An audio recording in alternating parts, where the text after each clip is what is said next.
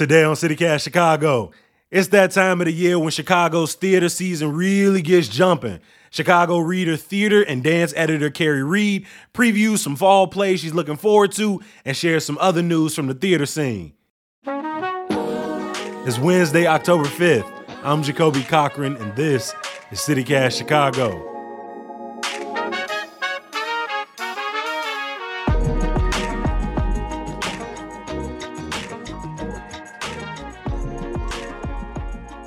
Kerry, welcome back to CityCast Chicago. Well, good to be back. Thank you, Jacoby. But let's start with the plays that you're excited about this fall. And, and first up is the 20 sided tavern at Broadway Playhouse. Kerry, tell me a little bit about this. I've, I've seen some promo right. for it, uh, but this looks exciting. Yeah, I mean, Broadway in Chicago obviously is the big presenter of touring shows. And a lot of the stuff they're doing this fall is, you know, the old familiars Lion King, Wicked just opened. Mm-hmm.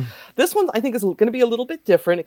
So if you love Dungeons and Dragons, this is definitely the show for you. Now they're very careful to say it's not a live action Dungeons and Dragons. I'm sure there's all kinds of copyright issues and all that. Right, but but this is choose your own adventure style. It is, yeah, and it's and they have a, a it's not an app, but it's a, a browser. Yeah, you go to your browser. It's called Gameotics, and it helps if you're in the audience you can help the actors to decide if you're going through that door or if you're going to talk to that person, just as you would make the choices in a tabletop role playing game. And then also, they do have some live interaction. But what they uh, explained was that this is a good show if you like being involved, but you're kind of afraid that you're you don't want to get pulled up on stage.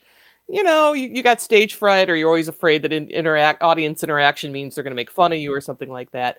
They did they do emphasize that it I, I, think it's okay for like older kids, you know, but it is in a tavern. So I think for people who are looking for something a little offbeat, or maybe people who aren't normally big theater goers but are looking for something that's, you know, uh, a little more active for them, this might be a good one to yeah. check out for the family. So, how many different scenarios? Because I imagine, you know, with a board game, with your imagination, you can go a thousand different ways. But if I'm coming for about two and a yeah. half hours, you know, sitting in my seat, how many different you know, ways can this thing good go? Question. I'm not sure. All I know is that they've said that no, you know, they always say this, but no two shows will be the same. So it really kind of depends mm. on you know what what happens what they pick. There is a bit of an improvisational uh, element to it as well from what i understand.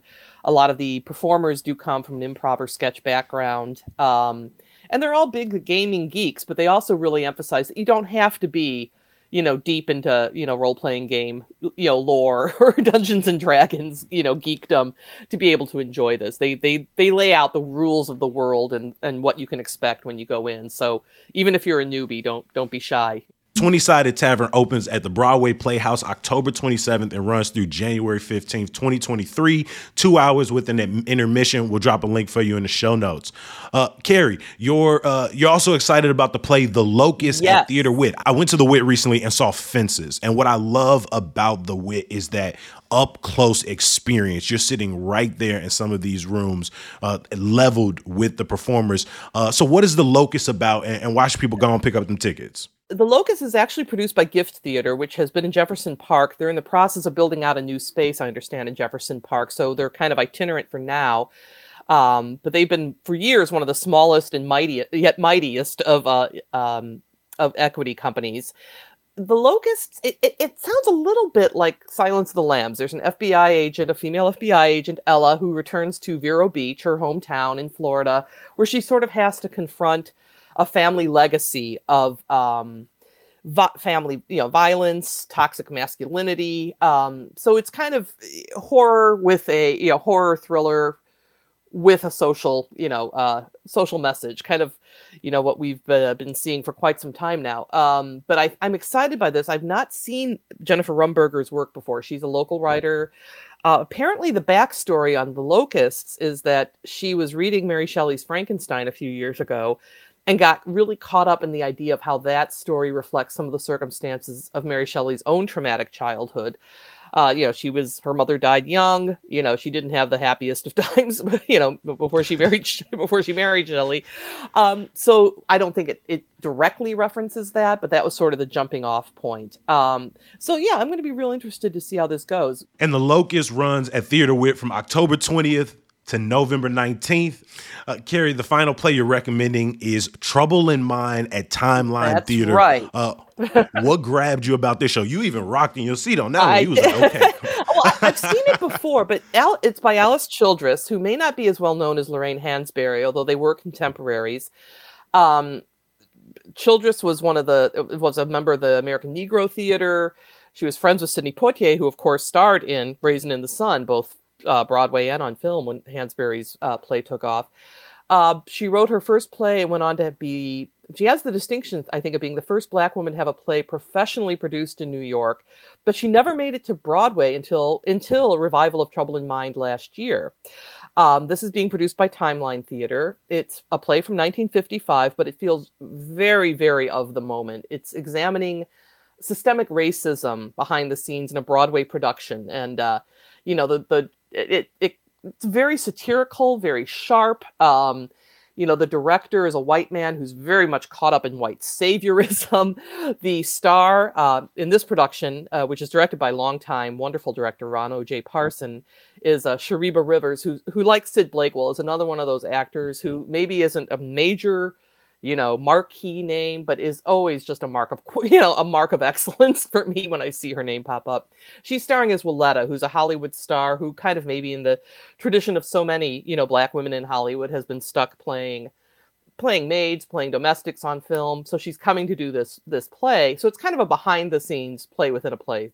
I was gonna say that's a that's a common uh like genre within theater, like this sort of meta commentary on, on production. Like, well, like, know, theater people love to talk about themselves. but in this case, I think Childress was really doing it with the intent of saying, okay, all of you liberal Broadway people who think you're, you know, so much better than everyone else, you've got your own microaggressions, you've got your own, you know, systemic racism, your own, you know, sort of inherent biases that you're not really comfortable being confronted with. Mm-hmm. and so it, it is a comedy, but a very sharp elbowed one. So Trouble in Mind runs from November 2nd through December 18th at the timeline.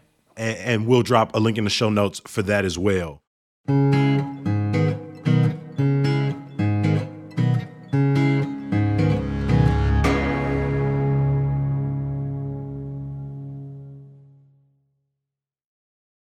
A couple of shows that I'm excited for are 1919 from Eve Ewing and J. Nicole Brooks at Steppenwolf. Uh, the Destinos Festival is still going on, and one of the shows that's uh, going to end soon is Enough to Let the Light In. That closes later this month. And then uh, Ricardo Gamboa's The Wizards mm-hmm. opens at APO Cultural Center in Pilsen. Uh, and then the Black Ensemble Theater's Blue Heaven by uh, Darrell Brooks. Um, what's the buzz around some of those? Well, you know, it's interesting because I was just thinking about the connections maybe it has with the Locusts. You know, Enough to Let the Light In, I have seen, and that's like a psychological thriller. Uh, it's a, mm-hmm. about two women, two lesbians who are in, become engaged, but one of the women has been hiding some secrets that have perhaps, I don't want to give spoilers, but, you know, that maybe are not just secrets that perhaps are not of this world and it's uh, it, we never really learn is this actually something that's happening to her is it in her mind um, but it's a beautifully done piece by Paloma Nozicka, again, a world premiere for Teatro Vista. And then similarly, Ricardo Gamboa, who's been writing for The Chi and has been all over Chicago and other places for many years. Yeah. The Wizards is kind of like uh, a, my understanding, it's a kind of a ghost story that involves gentrification. So, you know, I think a lot of this goes back to the idea of, you know, what we've seen certainly on screen with Jordan Peele, the social commentary, racial commentary, in the in the guise of perhaps a, a genre type of uh, play, you know, horror or mm-hmm. psychological thriller. So I'm real excited. I, I, can definitely recommend enough to let the light in. Certainly excited about um, the Wizards, but the entire Destinos Festival this year, which is dedicated to the memory of Myrna Salazar, who was uh, one of the co-founders, and she died suddenly in August.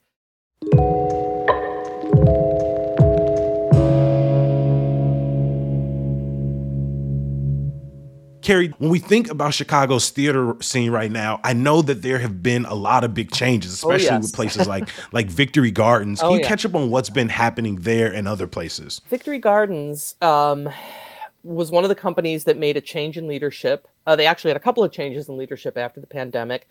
Last year, they had appointed Ken Matt Martin as their artistic director. Uh, Ken Matt had worked at the Goodman, you know, had worked various places around the country. Um, first black uh, leader at uh, Victory Gardens, although not the first person of color. It, it's unclear where the conflict really started. I'm hearing different things from different people, and, and the board in particular has not said a whole lot. but they decided to release Ken Matt Martin from his uh, contract just a little over a year after he was in. Um, and uh, there was a big push of support from the artistic associates and playwrights who resigned in protest. The remaining staff members were trying to unionize. They were let go a few weeks ago. And um, the board has now said that they're not going to be a producing company. You know, for years, 40 years, or almost 50 years now, I think, Victory Gardens had been uh, known for its playwrights ensemble, for its emphasis on new work. And now they're saying that they're just going to be a presenting company. They're going to help other companies in. It, it's really sad that um, Victory Gardens, which has been such a you know a standard bearer for new work, not all of it by Chicago playwrights, but a lot of it from Chicago playwrights, um, is just not going to be doing that in the same way. But I have to say, I really thought there'd be a lot more theaters closing after the pandemic than we've seen. So in that sense, I feel like maybe we got off lucky. Um, I mean, how is that post pandemic recovery in Chicago scene? And, and and I guess in two ways, not only from a economics perspective, but throughout the pandemic, you you you told me in our last conversation, right? There's an opportunity right. here coming back to to change what the the the purpose, maybe the right. face of, of, Chicago theater and the, the, mission statement at a lot of places.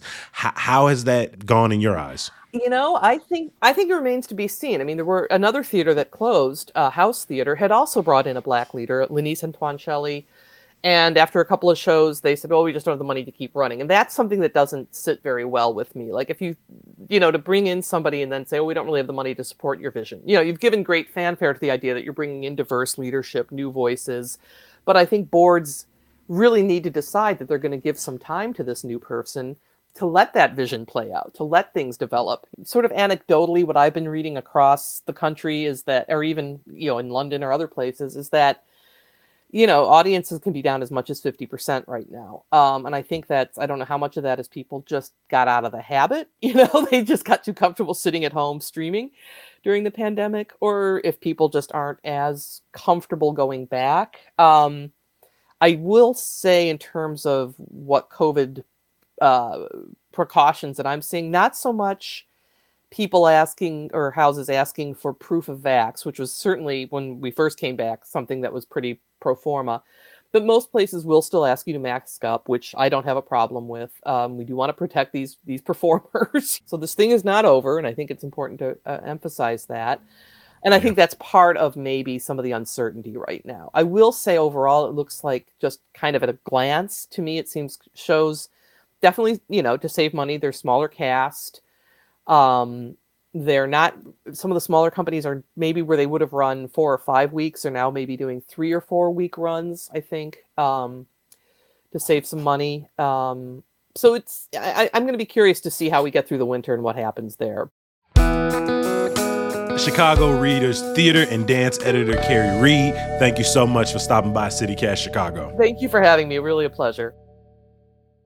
Before i let you go a little bit of news y'all Chicago's Public Health Commissioner, Dr. Allison Arwady, says the city and Illinois are at low or medium risk for contracting COVID 19. But Arwady did add we should all be prioritizing the flu vaccine as this could be the worst flu season in two years you may see a Planned Parenthood RV rolling across the state soon as Planned Parenthood announced a mobile abortion clinic. Officials say it will provide on site medical care and medicinal abortions once it opens, and plans are to travel along the Illinois border as neighboring states increase restrictions. Head over to our daily newsletter in your inbox or at chicago.citycast.fm. We got some great spots for breakfast along this weekend's marathon route. And some good news to get you through. The Greater Chatham Initiative is hosting Food Truck Saturday from 11:30 to 2:30 all October long. You can stop by at 79th Estate at Mahalia Jackson Court. As always, we appreciate you for reading and listening. We'll talk to you tomorrow. Peace.